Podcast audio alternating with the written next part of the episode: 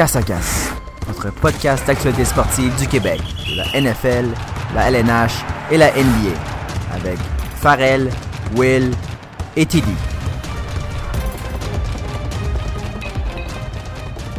Ah! Une nouvelle semaine, un nouvel épisode de Casse à casque. Cette semaine, en semaine électorale. Oui, tout le monde, j'espère que vous avez fait votre devoir de citoyen. D'ailleurs, Thomas tenait vraiment à vous dire que premièrement, félicitations pour avoir fait votre devoir de citoyen, mais le deuxième devoir, c'est maintenant que vous le faites en écoutant Casque à Casque. Merci d'être là, tout le monde. Oui, on espère que vous êtes autant assidus que nous. Sinon, maintenant, assez parlé politique, on va aller dans notre domaine d'expertise avec le sport et les nouvelles du sport plus précisément. Tout à fait, ça commence à ressembler à Tout le monde en parle, ce show-là. Donc, oui, on va commencer avec les nouvelles de la NFL. Est-ce que je suis Guilla? Est-ce que je suis... Honnêtement, je vais être Danny. OK. Je vais pouvoir vous passer un petit commentaire à chaque fois que vous parlez. Excellent. Ben, chose sérieuse, on va parler de la NFL. Donc, les Lions, les Lions de Détroit, qui ont perdu Kerryon Johnson. Une blessure au genou. Il devrait manquer 8 semaines d'activité. Il devrait arriver à peu près vers la 16e semaine. En plus de ça, ils ont aussi changé le safety Quandré Diggs aux Seahawks en retour de choix de 5e ronde. Donc, pas mal de mouvements du côté des Lions. C'était quand même étonnant comme trade. Il y en a beaucoup qui pensaient qu'il aurait pu avoir plus pour ça. Oui, c'est un bon joueur. Mais avec Patricia qui a pas mal un contrôle sur sa défensive, sûrement que c'était peut-être moins un bon fit avec ce qu'il essayait de faire. On va voir ce qu'il va être capable de faire à Seattle. Mais pour Seattle, je pense que c'est un bon trade. Du côté de Kerryon, c'est vraiment dommage. Il y avait eu un début de saison très fort au début avec les Lions, là avec les affrontements qu'ils ont eu dernièrement, ça a été plus difficile, puis ça va pas aider certains de perdre Kerryon parce que Ty Johnson, c'est sûr qu'il a le même nom de famille, mais c'est pas le même joueur, c'est pas le même talent. Ne trompez-vous, vraiment pas la même personne. Emmanuel Sanders, qui est passé aux 49ers avec un choix de 5e ronde. En retour, les Broncos obtiennent un choix de 3e et de 4e ronde. Donc c'est quand même la fin d'une ère pour les Broncos de perdre Emmanuel Sanders. Mais je pense qu'il était le temps. Je pense que Sanders trouvait qu'il était temps aussi. Il y a plusieurs choses. Du côté des Broncos, ils ont Courtland Sutton que maintenant il est vraiment prêt à prendre un rôle de receveur numéro 1. Puis Deshaun Hamilton qui est prêt à rentrer dans le rôle que Emmanuel Sanders avait plutôt avant, pas comme numéro 1, mais dans le type de tracé qu'il va prendre. Ouais. Tout à fait. Puis je pense que Sanders aussi avait passé certains commentaires récemment comme quoi justement c'était peut-être une bonne chose qu'il y ait un nouveau départ avec une nouvelle équipe. Il avait peut-être un peu démontré son insatisfaction envers Joe Flacco aussi récemment. Donc peut-être c'est juste une bonne nouvelle. Mais moi, juste pour étendre là-dessus, je me demande, ça fait 2 trade deadlines que les Broncos sont actifs au niveau des vendeurs là, pour leurs receveurs. C'était Thomas l'an passé, Sanders cette année. C'est quoi la suite des choses de leur côté? Oui, ils veulent faire la place plus à leurs jeunes receveurs. Mais maintenant, qu'est-ce qui va arriver? Je sais qu'ils ont des jeunes running back aussi. On a parlé aussi de Flacco la semaine passée, savoir si c'était la personne en place pour être à Denver. Qu'est-ce que t'en penses là-dessus, Will? C'est vraiment une drôle d'équipe à analyser. Il y a beaucoup de bons joueurs de grande qualité qui sont des vétérans en ce moment, qui sont seuls un peu. Là, on pense Chris Harris, mais Von Miller aussi, qui en ce moment... Il y a beaucoup de rumeurs qui les sortent, ces gars-là, de cette ville-là, parce que c'est pas une équipe qui présentement a des aspirations d'aller plus loin puis de faire nécessairement les séries, d'être championne. Donc je pense que pour ces gars-là, ça pourrait être aussi avantageux de quitter. Mais non, moi j'ai l'impression que ça va être une des équipes qui va être des plus actives là, pendant la limite. Mais je pense qu'ils ont eu de la misère aussi à tourner la page à l'époque post-Manning. Je pense que la transition c'est vraiment mal fait. Les QB qui ont suivi, Osweiler, là maintenant c'est Flacco, Paxton Lynch ça a été rough, Siemens ça a été bon au début, puis rough par la suite. Je pense qu'ils ont eu de la misère, puis ça part par le quarterback. Leur défensive aussi n'est plus nécessairement ce qu'elle était. Ils ont des pièces qui sont importantes, qui sont restées en Chris Harris, puis Puis on a aussi acheté Chubb maintenant en D-line qui est blessé, pour ajouter Von Miller. Fait que c'est sûr qu'ils veulent se concentrer d'abord et avant tout sur leur défensive. La saison que Phil Lindsay a eu l'an passé a apporté un peu une lueur d'espoir. Puis Bruce Femin prend un peu plus de place, d'importance dans l'équipe. Mais c'est juste drôle effectivement d'analyser cette équipe-là puis voir dans quelle direction ils s'en vont. On dirait que je suis même pas sûr si les autres savent vraiment c'est quoi, où est-ce qu'ils sont dans leur aspiration à court terme, moyen terme. Je pense que où qu'ils peuvent être confiants, c'est que leurs jeunes pièces offensives sont très bons. Ah, définitivement. Leur si groupe de jeunes receveurs. Mais c'est dans les positions d'impact, c'est clairement qu'il va falloir qu'ils solidifient leur ligne offensive et leur carrière à plus long terme que Joe Flacco, parce que Joe Flacco, on va se dire, c'est pas leur option long terme. Tu penses-tu que Drew Lock a une chance d'être quelque chose un jour dans la NFL? Oui. Relativement un bon corps arrière qui sortait du college cette année. Un gars qui est très précis avec ses passes, qui a un excellent bras. Il manquait un peu d'agilité, là. C'est ce qui se faisait reprocher généralement. Puis c'est pas un gars qui court, donc c'est, peut-être il va avoir de la misère de s'adapter avec la nouvelle NFL. Mais ouais, moi aussi, je pense que peut-être Lock, ça pourrait être leur gars. Puis tant mieux s'ils ont des choix de repêchage puis qu'ils peuvent se concentrer sur d'autres positions peut-être d'impact, là, des positions de ligne, continuer de s'améliorer là-dessus pour protéger éventuellement un Lock. Mais de ce que je lis beaucoup, c'est Flacco, c'est leur... Malheureusement, là, Flacco, c'est leur gars. Puis ils ont pas nécessairement l'intention de se départir de lui, puis ils ont pas nécessairement l'intention de tank pour aller chercher un jeune corps arrière qui sort justement du college cette année. Donc, Flacco, c'est comme leur option. Puis, ils ont l'intention de le garder pour encore le plus longtemps possible. Ce qui est fort déprimant pour certains gars comme Sanders. Mais je pense que justement, la connexion avec Courtland Sutton, avec Flacco, ça semble être... Une bonne connexion, du moins. Puis tu sais, Sanders, c'était une question de temps. L'année passée, il aurait pu partir, puis personne n'aurait été surpris non plus. Puis Flacco était pas là à ce moment-là non plus.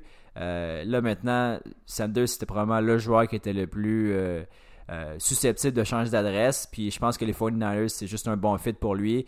Il avait besoin d'avoir un peu plus de profondeur à ce niveau-là. On sait qu'exemple, Goodwin, ça semble moins être une connexion avec Garoppolo qui est moins présente. Puis aussi du côté d'Ante Pettis qui est pas tant impliqué que ça. Beaucoup de déception. Fait que, tu sais, je pense qu'il y a besoin d'aide, puis on voit que les 49ers surprennent, là, définitivement, qui commencent à mettre du poids dans leur candidature, mais dans leur... pour prouver leur début de saison parfait jusqu'à maintenant. Ouais, non, définitivement, ils sont en train de put a case pour le championnat, on leur souhaite. Mais t'as parlé de changement d'équipe. Ouais. T'as parlé d'un autre changement d'équipe. Alors que Momo Senou a quitté les Falcons très tôt, un matin cette semaine. Donc, je sais pas si c'est ça la nouvelle qui l'a réveillé. En tout cas, moi, c'est ça qui m'a réveillé. Mais ouais, il a quitté contre un choix de 2e ronde. On comprenait pas trop pourquoi les Patriots investissait autant de capital de repêchage pour un receveur qui, on va se le dire, n'est pas un receveur élite. On a compris, c'est que Josh Gordon, il est blessé. Il a été placé sur la liste de Injury Reserve. Il ne devrait pas revenir avec l'équipe. Dans le fond, les rapports qui sortent en ce moment, c'est quand il sera pleinement en capacité, pleinement rétabli pour jouer, l'équipe devrait le libérer. Donc, il va pouvoir avoir l'occasion de se trouver une nouvelle équipe. Mais pour... Senou, moi je pense que c'est une belle opportunité pour lui de gagner un 2e Super Bowl premièrement, mais aussi de briller dans un rôle, puis tant mieux pour cette équipe-là. Ouais, je suis d'accord. Puis en fait, une autre chose que j'ai hâte de voir, c'est que leur rookie qui a été répété cette année en 2019, Nikhil Harry, qui va revenir il va être éligible à partir de, je pense, la semaine 9 ou 10. Fait que s'il peut prendre la place justement dans l'offensive des Pats, ça va être intéressant. On sait que Brady, il n'y a jamais assez d'options pour Brady. Fait que j'ai hâte de voir ça de ce côté-là. Puis aussi, on parle de Sanouk des Patriotes. C'est vraiment une manière patriote de faire les choses. Ils viennent de battre les Jets à plat de couture. Puis qu'est-ce qu'ils font le lendemain? Ils se renforcent. Donc, je pense que c'est ça leur but. On n'enlève pas le pied de la pédale, on y va à fond, puis on vise pour un autre Super Bowl. Ouais. On va passer à une nouvelle. Dans le fond, autre nouvelle. Je me suis complètement trompé. Sanou, il n'a jamais gagné de Super Bowl. Non, il était en ligne avec son 24-3, mais... Contre les Pats. Contre les Pats. C'est peut-être ça. Donc, mais c'est quand même le fun aussi de se coucher 1-5, je pense, qui sont les Falcons, ou 1-6. Ils sont 1-6. 1-6, puis de se réveiller 7-0. Ouais, je sais pas s'il va prendre un certain... Mais ça fait ça avec Sanders aussi, hein? Donc, pas exactement la même fiche, mais les deux se sont réveillés dans des positions beaucoup plus confortables qu'ils étaient la veille. Bref, Senou, on lui souhaite une bonne, bonne route vers un premier Super Bowl. Donc, les Browns auraient démontré de l'intérêt encore. Ça fait 3 semaines qu'on revient sur les Browns. Ils sont intéressés pour les lignes à l'attaque, mais là, avec leurs échecs... par rapport aux essais pour aller chercher Trent Williams. Ouais, mais j'ai vu d'autres essais. Pour Nate Soldier des Giants. Ça pourrait être une belle ajout là, pour un left tackle, dans le fond, cette équipe. Pour enfin être capable de protéger Baker pour qu'il y ait assez de temps pour distribuer la balle à OBJ et Landry. On leur souhaite parce que Baker, en ce moment, il a l'air de tout sauf s'amuser. Will Fuller devrait manquer plusieurs semaines en raison d'une blessure à l'ischio-jambier. Donc, allez chercher Kenny Stills. Ça va laisser beaucoup de place pour des Kenny pool. Stills, effectivement, pour qu'ils soient très efficaces dans vos fantasy. Qui ont un rôle similaire, de toute façon. Puis on l'a vu déjà la semaine passée. Dick Fuller est out. Maintenant, Stills a une grosse apport dans l'équipe. Ben ouais, puis je veux dire, Deshaun Watson, c'est un gars qui aime quand même lancer le ballon en profondeur. Puis Kenny Stills, il a définitivement le profil pour... c'est un gars rapide, là. C'est un gars qui est capable d'aller chercher la balle profonde. On va passer peut-être du côté de la NHL, si vous me le permettez. Donc, ben vas-y donc. Ben merci de me le permettre. Mikko Rantanen va manquer quelques semaines en raison d'une blessure à la jambe. Je sais pas si vous avez vu le... Moi j'ai vu la photo, je comprends pas pourquoi. Moi je trouve que c'était normal. Ah, une jambe, normal. Ça va comme ça.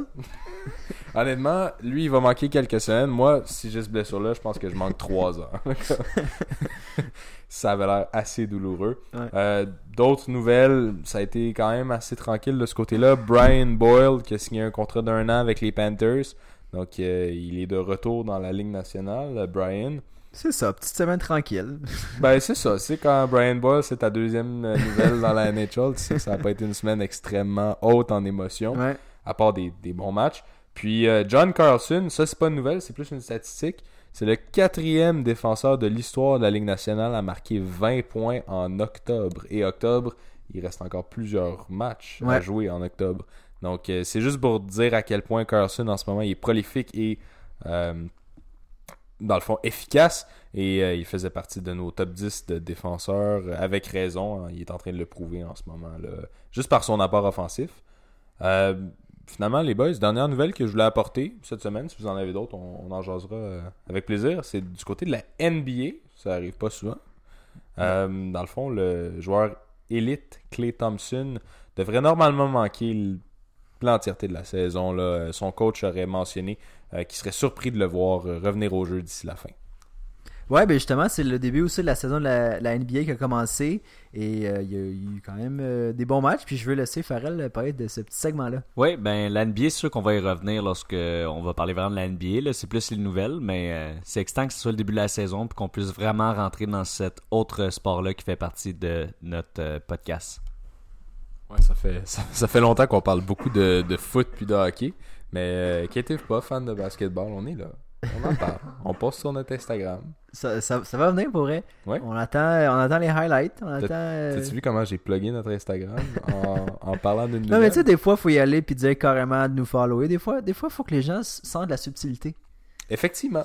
Puis là, j'ai l'impression qu'avec la discussion qu'on a en ce moment, c'est de moins en moins subtil. Allez nous follow sur Instagram. Donc, voulez-vous qu'on passe au prochain segment? Je pense qu'on va y aller. Le segment favori... définitivement du groupe de partisans de Casse à casque. Je pense qu'on va passer au segment La Chronique.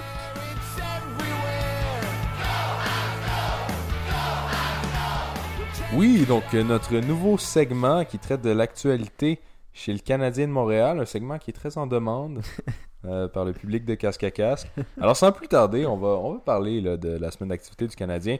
Ils ont joué samedi à Saint-Louis et par la suite ils ont fait le voyage dimanche à Minnesota, donc 2 équipes qu'ils avaient affrontées jour pour jour là, il y a une semaine.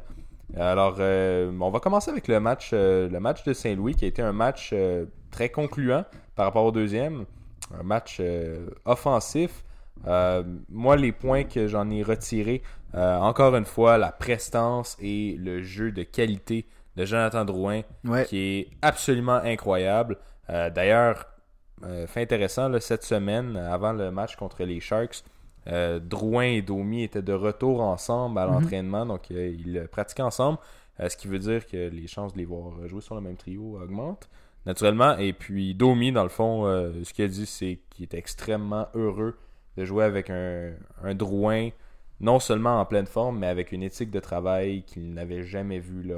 On dit que c'est du jamais vu pour Drouin, comparativement aux années passées. Je pense que définitivement,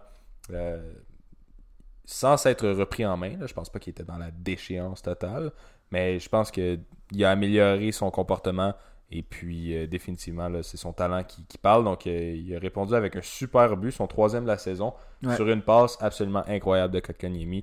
Si vous avez vu le jeu, c'est quelle vision, là, du Finlandais. Un autre point intéressant que j'ai ressorti du match, Nick Suzuki qui a marqué son 2e. Donc, pas le but le plus beau, encore une fois, mais c'est un but et on va le prendre. Donc, les passes de Thompson et de Cousins. Sinon, donc c'est ça. C'est un match qui s'est terminé 5-2. Shea Weber a marqué son 1er de la saison. Allen, qui était le gardien des Blues, a offert une performance digne de ses performances depuis son début de carrière dans la Ligue nationale. Coup-ci, coup-ça. Inconstant. Mais écoute, contre le Canadien, on va pas chialer. Puis félicitations là, aux joueurs. Maintenant, on va passer au 2e match qui était contre le Wild. Mais juste avant, au niveau de ce match-là sur le Blues, juste contre les Blues, je voulais juste compléter là-dessus. Premièrement, bon match au niveau du power play, puis ça continue de bien aller pour le Canadien à ce niveau-là cette saison. Puis aussi, si on regarde la fiche des Blues, puis on pourrait se dire, puis on l'a mentionné aussi, nos aspirations par rapport à la saison que va avoir les Blues, on disait que moi, du moins, je ne les revois pas répéter et avoir une autre Coupe Stanley. Par contre, je les voyais peut-être faire les séries, mais définitivement pas être une des top 3, top 4 équipes de l'association de l'Ouest. Par contre, veut pas, ils ont un bon début de saison. Ils n'ont que 2 défaites cette saison et les 2 contre le Canadien de Montréal, ils sont 4-2-3 et donc ont une meilleure fiche que le Canadien. C'est juste bon de voir les Canadiens aller dans l'Ouest puis battre ces clubs-là. Ils ont battu 2 fois. 2 fois, puis de façon assez convaincante. Puis on aurait espéré la même chose du côté du match suivant contre le Wild. On sait qu'ils les avaient battus de façon assez confortable 4-0 la dernière fois à Montréal. Et là, ça n'a pas été le cas en fait. C'est Kinkaid qui est envoyé dans la mêlée, puis on le savait depuis le début du week-end qu'il allait jouer un des 2 matchs. Et pourtant, il avait bien commencé le match. Mais finalement, accordé 4 buts et la défaite du Canadien 4-3 contre le Wild. Je pense qu'ils ont eu la difficulté au niveau de l'infériorité numérique. Puis c'est drôle de voir ça justement, que le Canadien en ce moment a un bon power play puis une infériorité numérique qui en arrache un peu plus. On dirait que c'est une tendance qu'on ne voit généralement pas depuis les 5-10 dernières années. Effectivement. Pour revenir à ton point sur Kinkaid, je pense qu'il a effectué l'arrêt de l'année pour l'instant, définitivement, à l'endroit de Zucker, si je ne me trompe pas. Ouais, c'était contre Zucker. Donc, très bel arrêt. J'ai pas trouvé qu'il a mal joué, honnêtement. Non, c'est ça. J'ai juste trouvé le Canadien décevant en défensive. Mais 2 matchs en 2 soirs, tu sais. Ben, c'est ça. Peut-être qu'il y avait l'élément fatigue est rentré en jeu. Phil Dano a connu un bon match. Il a fait bouger les cordages 2 fois. Mais à part de ça, non, c'est vraiment une performance ordinaire. Du côté du Wild, ben, il y a beaucoup de positifs à en ressortir pour une équipe qui, justement, ne ressort pas beaucoup de positifs depuis le début de l'année. Jason Zucker, qui est pas mal devenu leur leader. Il y a eu aussi un bon match, je regarde ça là, au niveau des statistiques. Mais même s'il s'est fait voler par Kinkaid. Donc, c'est ce qui conclut pas mal notre tour de ce match-là. Et puis là, ce soir, en fait, en date de jeudi, le Canadien jouait accueillait les Sharks à Montréal. Alors, ils ont perdu ce match-là. C'est un match qui vient d'être joué. On a moins de commentaires là-dessus puisqu'on devait préparer le show. Mais on va certainement en parler là, dans notre prochain segment. Je pense qu'Alex veut nous parler un peu du match. Oui, je vais peut-être un peu moins parler dans ce podcast-là parce que je suis malade. Donc, la gorge, c'est difficile. Mais oui, on s'est fait voler sur une pénalité. Evander Kane qui est tombé tout seul et ça l'a envoyé Petrie au banc des pénalités. Puis il était même pas proche de lui, ça avait pas rapport. Puis ils ont scoré quelques secondes après sur le power play. C'est des trucs difficiles à voir, mais c'est sûr qu'on ne peut pas juste se fier sur des mauvais calls des arbitres pour une défaite. C'est certain, en plus, au début, on menait tellement du côté des tirs au but. On avait pratiquement le double à moitié de la deuxième. Donc, il faut juste que le Canadien soit capable de... Tu sais, là, ça fait 2 défaites d'affilée, puis on parlait de contre Minnesota. C'est des games comme ça contre Minnesota qu'on devrait gagner. C'est sûr qu'on peut en laisser passer de temps en temps, mais il faudrait avoir un petit peu plus de momentum, puis un streak qui continue plus longtemps que 2 games, là. Ouais, absolument. Puis pour revenir... à ta maladie pour ceux qui nous écoutent. Donc, juste pour faire une petite image de notre studio en ce moment, on a Farrell qui est tranquillement en train de décéder dans le coin. Alors, si on était pour avoir une commandite de Buckley, ce serait maintenant, honnêtement. Je sais pas si vous travaillez pour Buckley, là, mais envoyez-nous-en. Peut-être que Monsieur Buckley écoute Casse à casque. Est-ce que c'est monsieur, madame? C'est une très bonne question. C'est ce genre d'affaires que tu cherches sur YouTube, sur Google. Puis ton historique de Google est tellement weird après. Ça, puis qui a tiré sur Kinkaid? Quoi?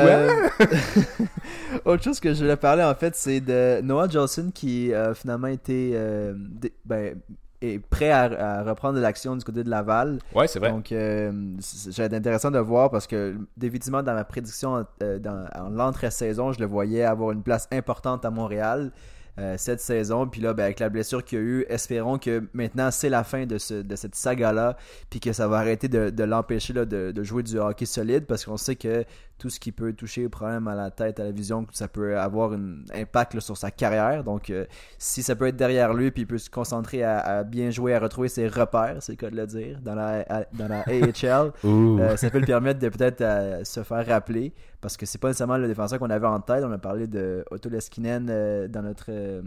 dernier podcast. Notre dernier podcast. Il y a aussi Fleury qui joue plus à Montréal aussi. Donc, il y a quand même beaucoup de défenseurs là, dans le pipeline de Montréal, mais il ne faut pas oublier Johnson qui a quand même, je pense, encore un avenir là, avec les Canadiens. Ouais, c'est sûr que présentement, là, il est droitier, c'est moins un besoin criant chez le Canadien, mais ouais, effectivement, c'est bien qu'il retourne à l'action. Puis, comme tu dis, il va retrouver ses repères à Laval. Pour l'avoir vu à maintes et maintes reprises avec le Rocket, moi, c'est un gars que j'aimais tellement voir jouer parce qu'il est tellement physique défensivement, Noah Johnson, puis c'est pas du tout le joueur que je m'attendais qu'il devienne un joueur physique, mais à Laval, là, il est incroyable. Puis il est très difficile à pénétrer en zone défensive pour les équipes adverses parce que Johnson, il s'est toujours outé puis il va toujours te localiser et te frapper, faire perdre la rondelle. Donc, non, définitivement un joueur qui est... on est content de le revoir là, à Laval et éventuellement à Montréal.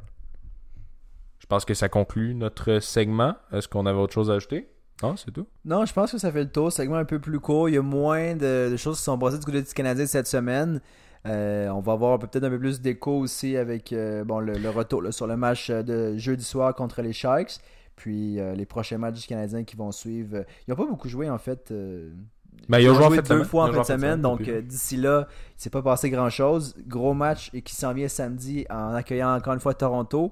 Donc, j'ai hâte de voir ce match-là. Puis après ça, voyage dans l'Ouest encore pour 3 matchs en Arizona, à Vegas et aussi à Dallas pour commencer le mois de novembre. Donc, c'est sûr que c'est quand même des bonnes équipes au niveau de les 4 prochains. Il faut absolument que les Canadiens... En fait, je verrais difficilement les Canadiens en perdent 2 là-dedans parce qu'à un moment donné, tu viens de perdre tes 2 derniers. Si t'en perds 2, t'as perdu 4 de tes 6 derniers matchs. Ça commence mal, là, le début de saison du Canadien si on y va à cette lancée-là. Là. Ouais, mais on verra. Toronto, ça va pas super bien non plus. D'ailleurs, leur leader commence à passer de certains commentaires. Là. Austin Matthews est un petit peu déçu des performances. Mm-hmm. Mais ça fait toujours des matchs excitants à regarder le Canadien Maple Leafs. Donc, définitivement, samedi, soyez à vos écrans. Puis, ça va être intéressant de voir la suite du côté de la Sainte-Flanelle. Effectivement. Est-ce qu'on y va avec le segment sur la NFL? Oui, donc on peut y aller avec les matchs de la semaine passée. Je pense que ça a été notre meilleure semaine cumulative de prédiction si on met les 3 ensemble. Ouais, surtout qu'on avait pas toute la même chose. Mais si on regarde ça, oui, ça a été très bon. Les choses qui sont peut-être plus un peu étonnées, c'est Indianapolis. Puis Indianapolis, on l'avait mis, moi et William, comme nos gagnants du Super Bowl cette année, quand on pensait qu'Andrew Luck allait être là puis qu'elle n'allait pas prendre sa retraite subitement.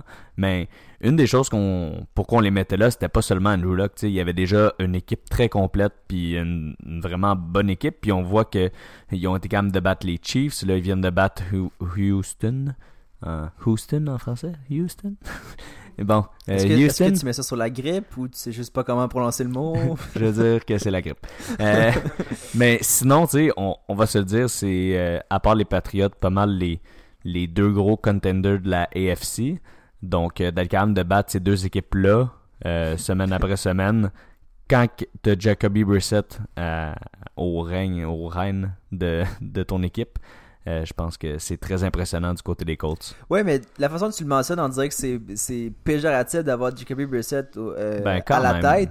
Par contre, la façon qu'il joue cette saison, moi, je lève mon chapeau. Puis, je veux dire, c'est pas un difference maker, c'est juste quelqu'un qui va être capable de faire les bonnes choses bien entouré. Mais il les fait vraiment bien. Puis, je veux dire, je vois pas les Colts justement se revirer puis aller repêcher un quarterback ou aller faire des échanges pour aller chercher un quarterback haut la saison prochaine. Je pense qu'ils ont quelqu'un en qui ils peuvent avoir confiance.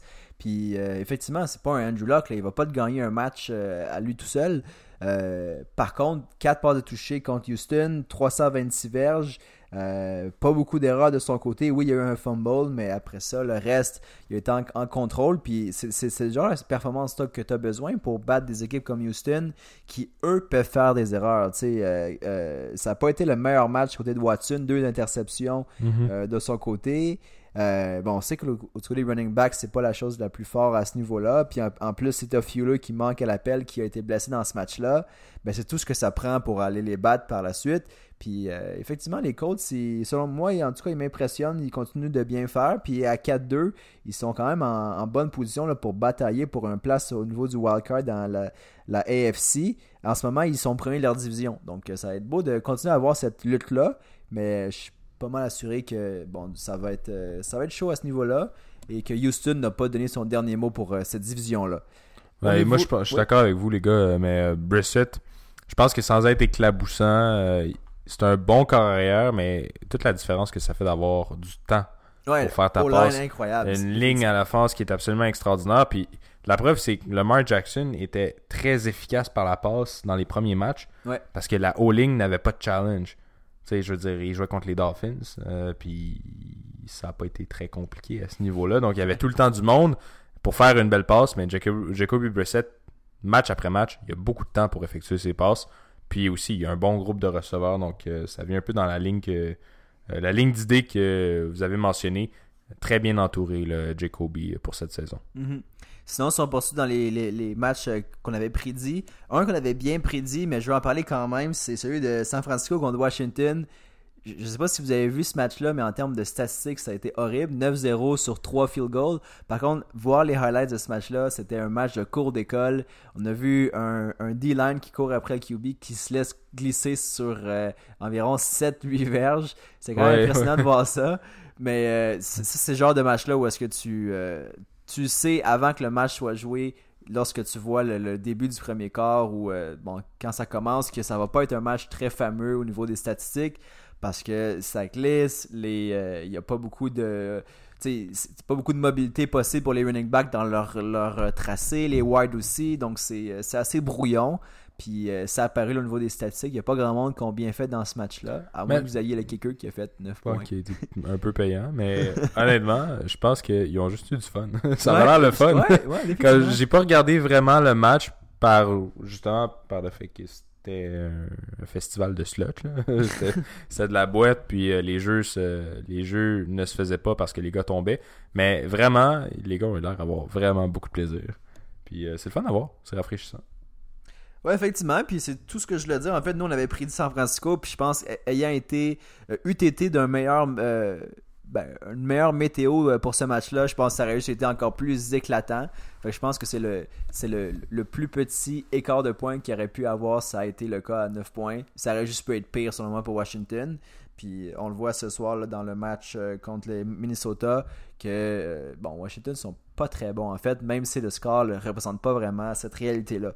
Un autre match que je voulais parler, ça a été... En fait, je pense que les matchs de 1 heure ont été relativement dans notre sens. C'est plus les matchs par la suite qui ont été peut-être un peu plus surprenants pour nous. On a vu les Chargers encore perdre un match, selon moi, important là, pour revenir dans la course, revenir une équipe compétitive. Puis défaite 23-20 contre les Titans, ça, je pense que ça leur a fait mal.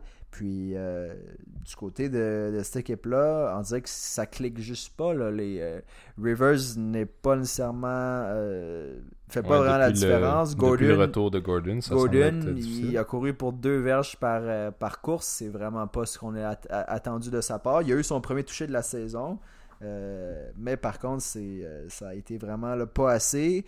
Eckler est impliqué. Surtout par la passe. Il perd un peu de l'importance.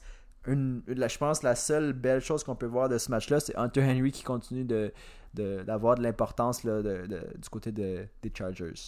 Ouais, si vous voulez qu'on continue de parler de surprise, est-ce qu'on parle des Bills qui ont quand même eu chaud face aux Dolphins? Ouais, c'est vrai. On n'a pas parlé de ce match-là de 1 heure, mais effectivement...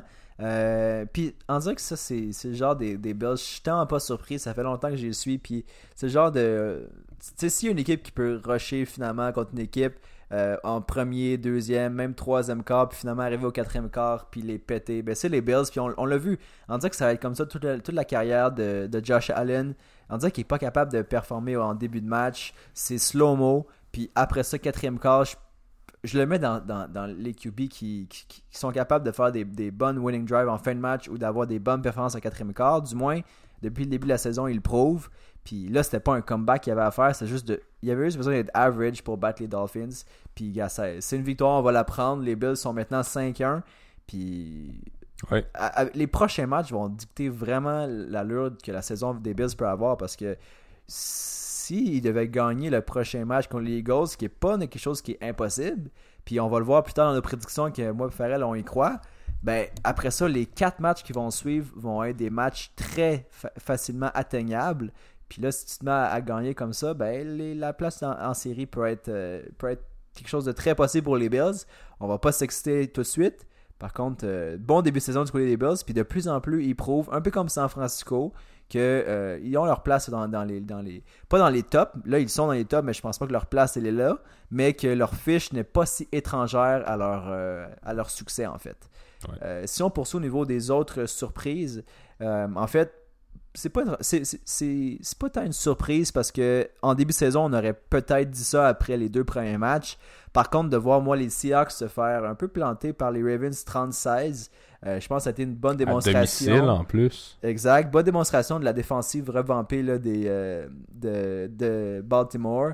On a vu Peters, le nouveau venu, qui a fait une interception de 67 verges. Il y a aussi un fumble qui a été recouvré pour un touché. Donc, la défensive de Ravens, je pense qu'elle a repris une seconde vie, un peu comme elle était habituée les dernières années. Puis je pense que les Seahawks ont eu de la misère. Ça a peut-être été la moins bonne performance de la saison du côté des Seahawks. Ouais, mais je pense que c'était règle générale. C'est même l'équipe de running back. Chris Carson a été très inefficace.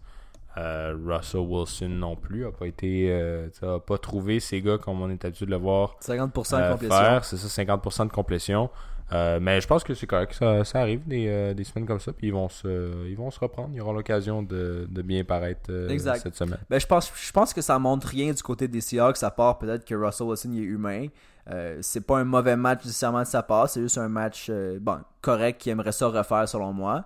Mais ça montre quand même que Baltimore reste dans la course, puis à 5-2, ils peuvent encore là, être parmi le top de la AFC. Ça va être difficile selon moi de finir dans les 2 meilleurs pour avoir le bye au niveau des playoffs. Mais en wildcard, je crois quand même à leur chance. Puis avoir les performances des autres équipes de leur division, ça va être relativement facile pour eux de finir premier. Parce qu'après ça, on regarde les Browns et Pittsburgh qui ont beaucoup de misère. Les deux étaient en bye week la semaine passée.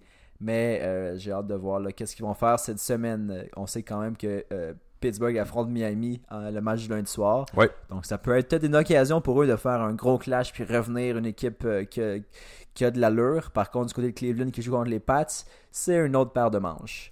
Ouais, disons que je pense que Baker Mayfield est pas mal moins optimiste à l'arrivée de ce match-là que Rudolph à l'arrivée du match contre les Dolphins. Mais tu sais, si, puis tu en as parlé plutôt au niveau de Soldier, si ça peut juste permettre à John Dorsey de faire un move puis de, d'aller chercher de l'aide au niveau du O-line. À un moment donné, gars, ça va prendre ça, puis fais-le, puis ça va juste aider à court terme, moyen terme, puis à long terme, Baker Mayfield, parce que, tu sais, ils ne veulent pas, c'est leur QB de franchise. Tu ne peux pas sacrer son début de carrière comme ça en n'ayant aucune aide de la O-line, puis tout attaquer sa confiance. On sait qu'il y en a beaucoup de confiance, mais maintenant, il ne faudrait pas qu'à part touche, à part tous, parce qu'on n'est pas capable de l'entourer correctement. Oui, les Wilds, quelque chose. Par contre, la O-line doit suivre. Parce que là, on commence à entendre des rumeurs comme quoi qu'il y a des équipes qui voudraient même trade pour Odell. Ça serait catastrophique de devoir abandonner tout ça parce qu'on n'a même pas été capable d'entourer le quarterback à la position la plus importante. Ce serait un énorme constat d'échec. Ouais. Voulez-vous qu'on passe du côté de nos prédictions pour la semaine qui s'en vient? On a des divergences d'opinion cette semaine. On n'est pas une seule personne qui run ce podcast-là. Non, donc ça reste quand même similaire. Il n'y a pas eu de grosses surprises, mais quand même. J'aimerais vous entendre parler. Il y a eu un match, on va le parler tout de suite, le match des Bills contre les Eagles. Donc, je suis le seul à avoir sélectionné les Eagles. Vous avez pris les Bills qui sont 5-1. Donc, j'aimerais ça vous entendre là-dessus. Pourquoi est-ce que vous pensez que les Bills vont passer à travers les Eagles? Bien, au niveau de ce match-là, moi, il y a plusieurs choses qui retiennent mon attention.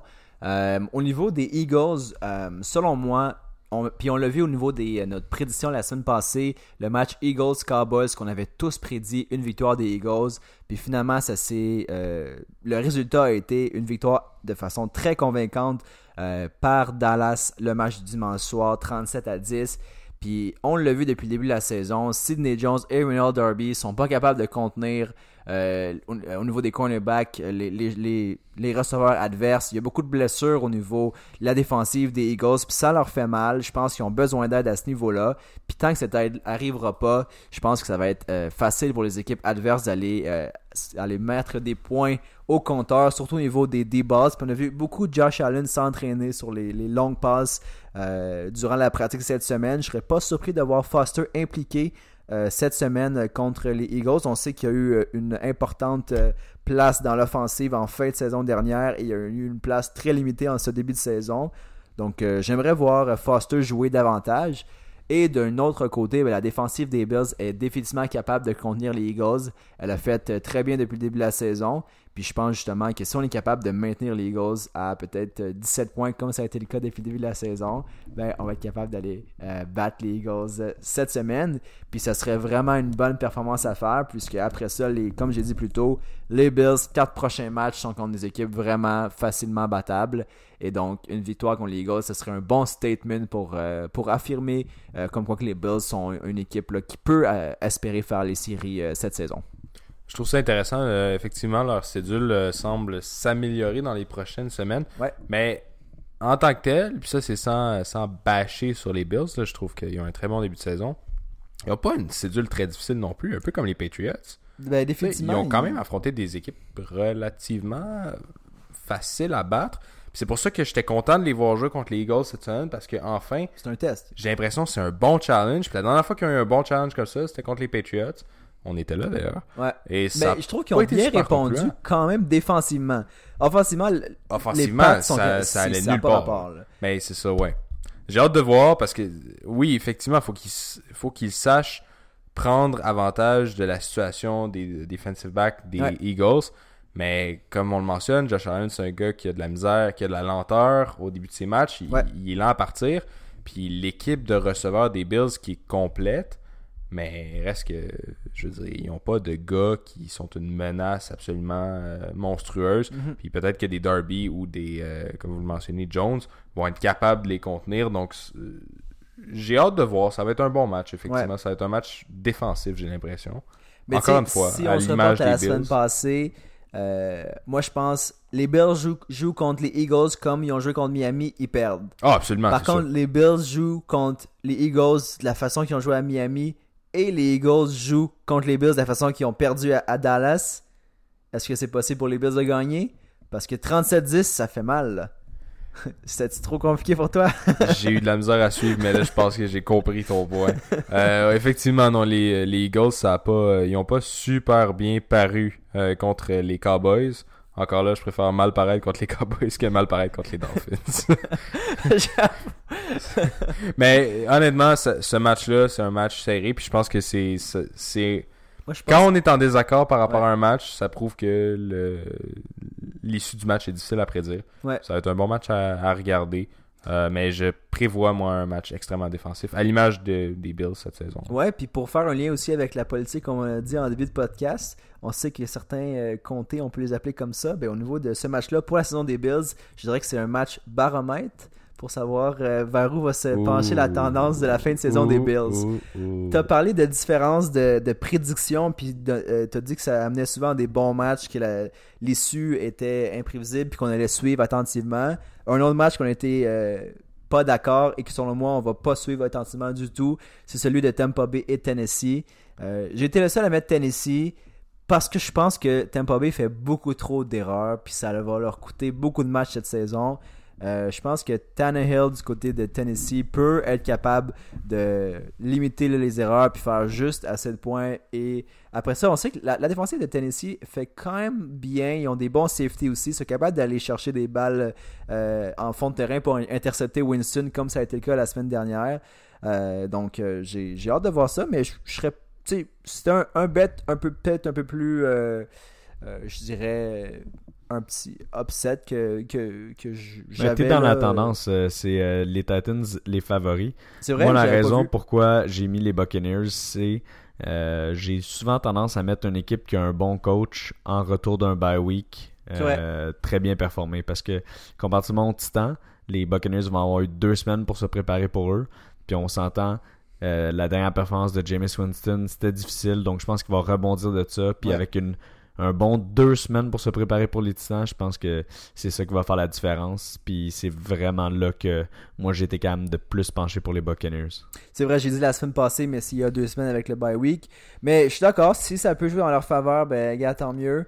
J'ai hâte de voir au niveau de ce match-là. Je pense pas qu'il y a d'autres choses à dire là, vraiment sur ce match-up-là. Une autre différence, puis ça, Will, j'ai hâte de t'entendre là-dessus, c'est celui Jags contre Jets. On sait que les Jets ont un début de saison plus difficile, puis pourtant, ils ont quand même... sur papier, il y aurait facilité d'aller chercher ce match-up-là. Donc, c'était lui que c'était le plus difficile pour moi. Ouais. L'autre match que je suis en désaccord avec vous, je vais l'expliquer après. Mais les Jaguars, pour vrai, ils ne m'inspirent pas confiance. Les Jets non plus. Du côté des Jets, je comprends pourquoi on pourrait mettre eux avec leur défensive qui joue quand même très bien, puis Darnold qui peut avoir ses moments. C'est juste que là, on a peut-être trop en mémoire son match contre la meilleure défensive de tous les temps pour l'instant. C'est exactement ça. Donc, on va voir, mais celle-là, c'est sûr, je ne suis pas très confiant de mon choix. Moi, tu as mis le doigt sur le bobo. Quand j'ai pris ma décision, effectivement, je trouvais que c'était un match-up qui était difficile à prédire, mais à bien y avoir pensé, effectivement, la défensive des Jets a des atouts très intéressants. Je pense qu'ils vont être capables de limiter le upside offensif des Jaguars qui se résume à Leonard Fournette. C'est pas compliqué. Il court tellement. Gardner Minshew. Hey là! Gardner, il est bon, OK? Je veux dire, il court trop. Il court beaucoup sans être... super efficace. Leonard Fournette réussit à avoir des bonnes statistiques parce qu'il fait des 30 carries par game, ça n'a aucun sens. Moi, je pense que la défensive des Jets, c'est une défensive qui est sous-estimée. C'est une bonne défensive et sans dire que l'offensive est bonne également, je pense qu'on a un corps arrière qui est meilleur, un peu plus expérimenté, qui, on l'a vu quand il est revenu de sa maladie. Mono. Peut-être qu'est-ce que Farrell a en ce moment, on ne sait pas. En tout cas, j'espère pas. Moi et Farrell, on est très proches en ce moment. Mais Sam Darnold, on l'a vu, il est capable d'avoir des matchs extraordinaires. Ouais. Il a surpris en battant les Cowboys, ce qui n'est pas une équipe de bas de classement non plus, là. Il y a 2 semaines. Là, oui, effectivement, une mauvaise prestation au Monday Night Football contre la meilleure défensive de la Ligue. C'est décevant. Des mauvaises semaines, ça arrive. Mais je peux pas me baser sur leur mauvaise fiche pour prendre cette décision-là parce que Darnold a manqué 4 matchs, des matchs qui naturellement il devait perdre. Mais si je regarde atout pour atout, je choisis les Jets avant les Jaguars. On peut y aller avec le match des Bears et des Chargers.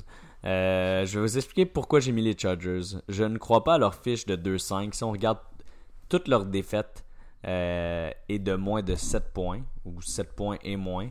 Et à chaque game, sont en position à la fin de la partie avec le cadran qui est en train de tomber à zéro dans le red zone pour faire le toucher et égaliser ou gagner.